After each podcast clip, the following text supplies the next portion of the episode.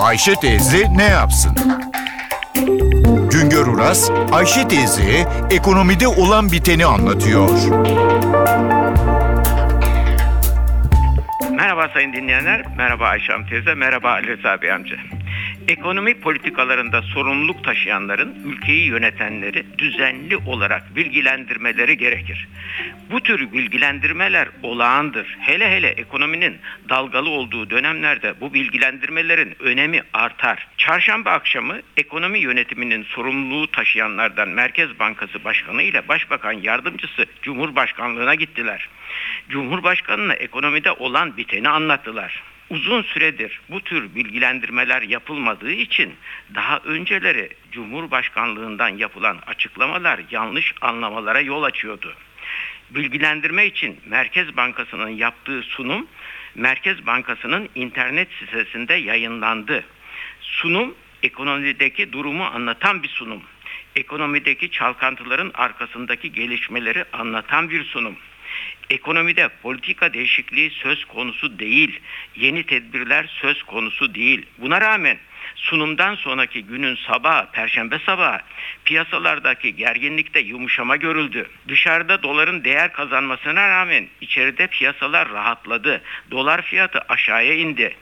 Piyasalar neden rahatladı? Dolar fiyatı neden ucuzladı? Çünkü piyasalar ve ekonomideki oyuncular Cumhurbaşkanının ekonomideki gelişmeler hakkında bilgilendirilmesi sonucu bundan sonra ekonomi politikalarını belirleyenlerin ve de uygulayanların arkasında yer alacağı bekleyişine girdi. Cumhurbaşkanının ve de politikacıların ekonomi politikalarını belirleyenlerin ve uygulayanların arkasında olması çok önemlidir ne kadar önemli olduğunu şu son dönemlerde dolar fiyatındaki artış sırasında gördük, görüyoruz.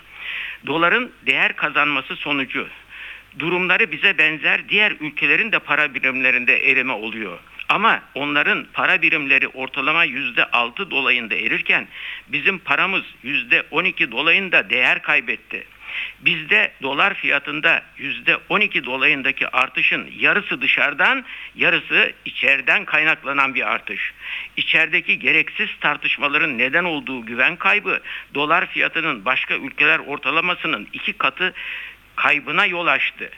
Cumhurbaşkanlığında yapılan bilgilendirme sonucu piyasalarda görülen olumlu gelişmenin devam etmesi esastır. Bu gelişme devam ederse dolar fiyatına içerideki olumsuz gelişmelerin bindirdiği yük giderek yok olur. Türk lirası sadece dolar değerindeki değişim ile içerideki enflasyonun etkisinde gerçek değerine oturur. Bir başka söyleşide birlikte olmak ümidiyle şen ve esen kalınız sayın dinleyenler. Güngör Uras'a sormak istediklerinizi ntvradio.com.tr adresine yazabilirsiniz.